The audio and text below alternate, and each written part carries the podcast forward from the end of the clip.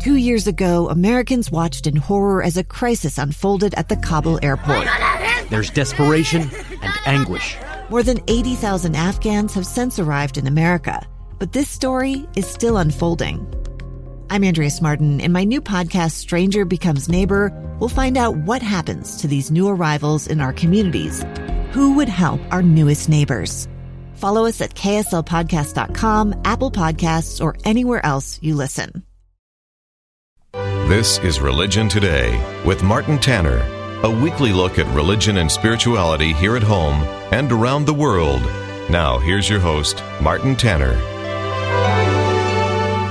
Welcome. This is Religion Today. I'm your host, Martin Tanner.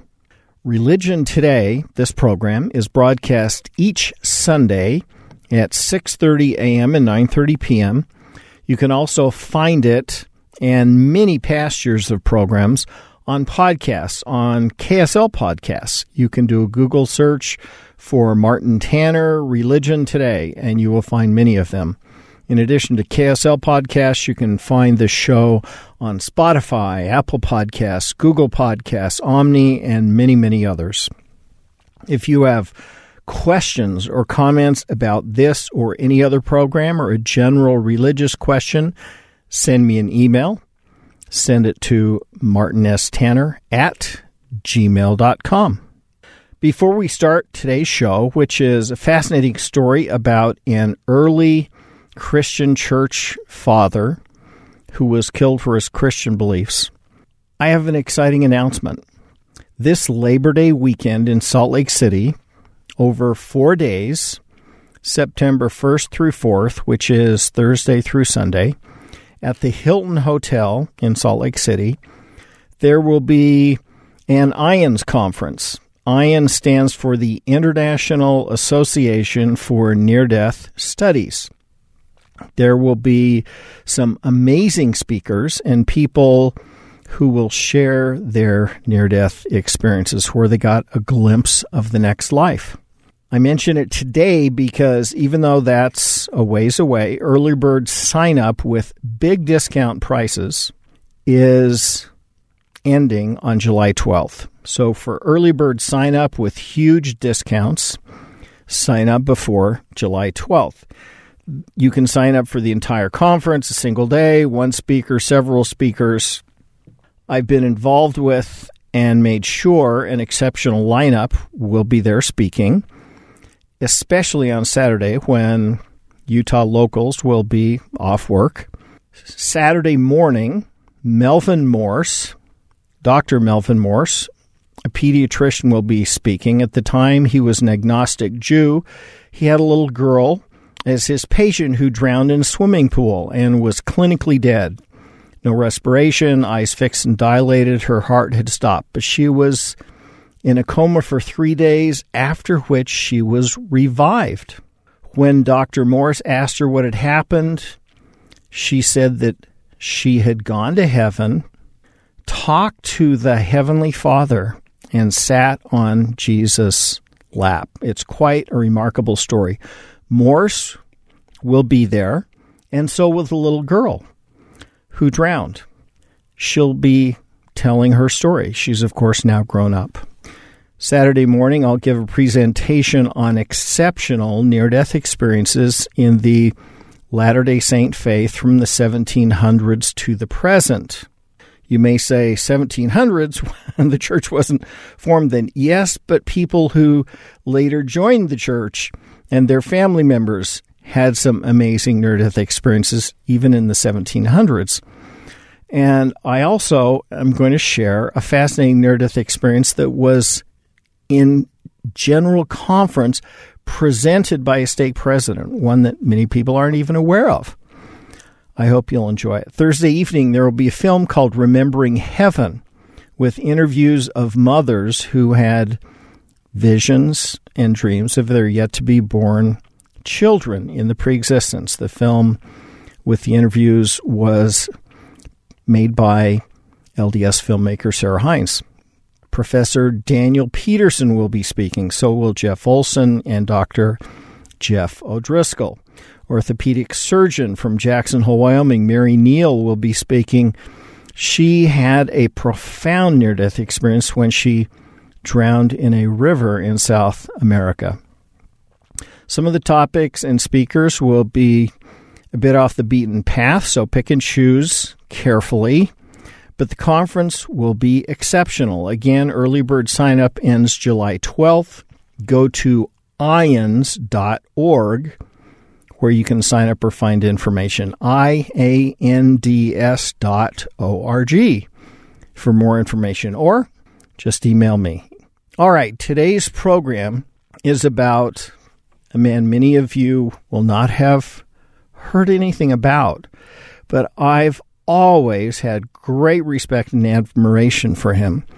His name was Polycarpus in Greek, or Polycarp in English. He was the bishop of Smyrna. He's one of the most prominent figures in the early Christian church in the 2nd century. Smyrna is the city where he presided as bishop. It was located just north of Ephesus, a city where the Apostle Paul converted a number of people to Christianity, and which is, of course, famous for Paul's letter to the Ephesians. Polycarp was known during his lifetime for living a long life dedicated to true discipleship of Christ. He lived a good, moral, just life. Many people today have just not heard of him. He was born about 70 A.D., just after the fall of Jerusalem to the Roman army. When he was a young man in his 20s or 30s, he was made bishop of Smyrna. And he stayed bishop until his death at age 86. Talk about long times for bishops without being released. He may have the world's record.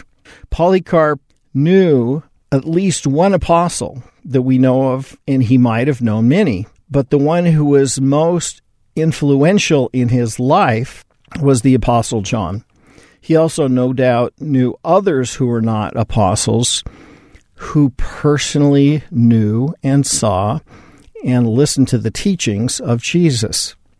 During the later years of his life, Polycarp had become very active, and things unknown to the Christian faith creeping in were put forth as being truths. In other words, they were heretics, and they were spreading false doctrines and false ideas into the early Christian church. This is what Latter-day Saints would call the apostasy. Polycarp was one of those amazing people, those amazing early Christian church fathers, who talked very directly against these false and heretical ideas.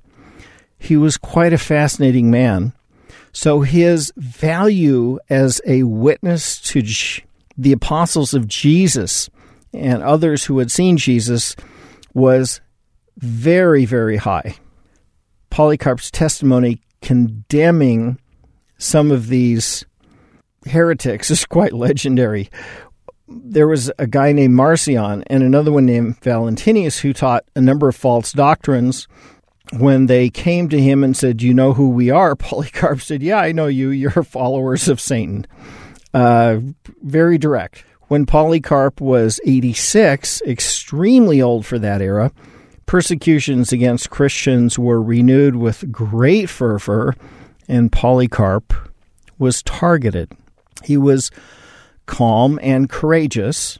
He didn't want to be killed as a martyr, but he also does not seem to have feared martyrdom and being killed very much. Perhaps it was because of his old age. Perhaps it was his tremendous Christian faith. Another early church father who lived just after Polycarp's, Irenaeus, said that Polycarp had been instructed by a number of the apostles and had conversed with many who had seen Christ, and that he was revered as the bishop of Smyrna and was called to that position by the Apostle John. How about being called bishop by one of the first apostles, the Apostle John? That would be amazing.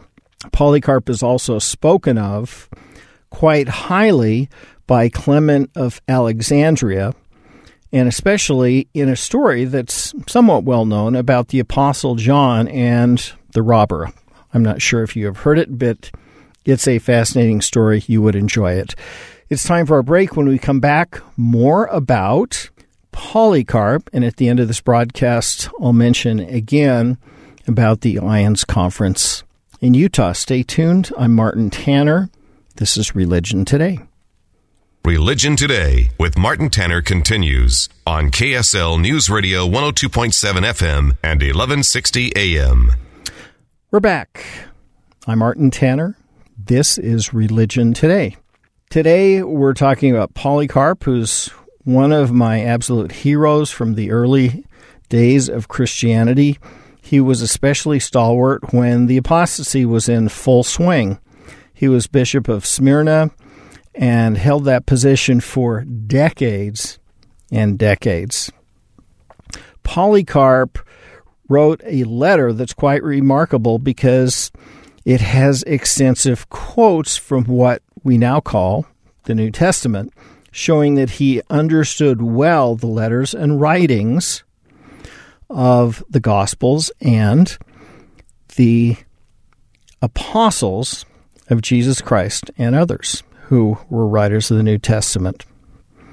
Irenaeus, another early church father, writing in his advanced age, tells how vivid his recollections were of having listened to Polycarp, who was then an old man. So Irenaeus was a younger guy, Polycarp an older guy. And Irenaeus says how he remembers where Bishop Polycarp would sit, what he looked like, and how he conducted himself, and how he would relate with great fondness and joy the conversations that he had with the Apostle John and others who had actually seen and spent time with Jesus. These reminiscences of Irenaeus are in striking agreement with Polycarp's only known letter in their picture about what was going on in the early church and about the persecutions that were directed towards the early Christians. One of the latest incidents in Polycarp's active life was a journey which, near the close of his life and the close of his time as bishop of Smyrna, he made to Rome, where Antiochus was then bishop. We're not told whether the journey was to settle points of differences, but it might have been because there were some differences between the Roman and the Asiatic church practices, but that didn't seem to change too much, at least in those early days. Unlike a few centuries later, the great admiration that the different churches and their bishops had for each other's. We can't say with certainty what kind of Easter Sunday each of these had and when they practiced it, and whether or not those differences were at the core of their differences, but it's very likely because we have other secondary sources that show that Easter, which was the principal holiday of the Christian church, was celebrated at different times in the Eastern church and the West, and that raised great differences. One of the amazing stories from early Christianity is the martyrdom of Polycarp, and it's told in a still existing letter that was addressed to the entire Christian church, to Christian churches everywhere. The reading rendered into English would be to genuine Christian churches everywhere, and to the church in Philomelium, which is a town in Pergia. It was addressed by the church of Smyrna, where Polycarp was a bishop. Many early Christian churches know about this letter. The story relates about Polycarp's martyrdom, what happened to him. There were great persecutions and a number of games, like the games at the Roman Colosseum, were held in this particular area. Christians were sought to be killed or tortured, and they were brought from great distances away to swear in front of the public crowd, sometimes in private, that they would abide by the statements and dictates of the emperor, and that they would revere the emperor as the supreme God. Well, Christians couldn't do that, and so that was a problem. Some early Christians, after seeing what their fate would be, being torn up by wild animals or tortured or burned at the stake, confessed and left. Then some would not confess that the emperor was God, and they were killed. And at this point in the story, it seems that Polycarp was sought for, and there was a great degree of effort by the Roman soldiers to try to capture him. He tried to hide in several places in the country, but he was finally apprehended at age 86. 3 days before he was supposed to be burned alive, he had a vision of what was to take place, or a dream, and he took that as a sign that he would not survive, but that all would be well. He was betrayed in one of the places where he was staying by some young boys. It was quite sad. There seems to be a number of different discussions about how to kill Polycarp, but finally it was decided that during the course of the games at this great arena, Polycarp would be burned at the stake. And the soldier asked him, he had become a bit fond of him, he said, "I'll let you go. Just revile Christ and say that the emperor is God." And here we have Polycarp's great faith and character in his answer when he said, quote, "86 years have I served our Lord Jesus Christ, and he has never done me wrong. How then can I blaspheme my King and my Savior?" Close quote. At that point, Polycarp was taken to a stake and bound and burned at the stake until he was dead. It was quite a sad event, but one that actually gave great courage and faith to many early Christians who were undergoing such horrible persecutions. Polycarp, a figure of great, great admiration and a source of great faith for early Christians. All right, we have just a minute left in our program today. One more time, I wanted to mention that I have great excitement about the IANDS Conference, the International Association for Near-Death Studies Conference, this September 1st through the 4th at the Hilton Hotel, which is over Labor Day weekend. Early bird sign-ups with a big discount end on July 12th. You can sign up for the entire conference, for a single day, for one or more speakers.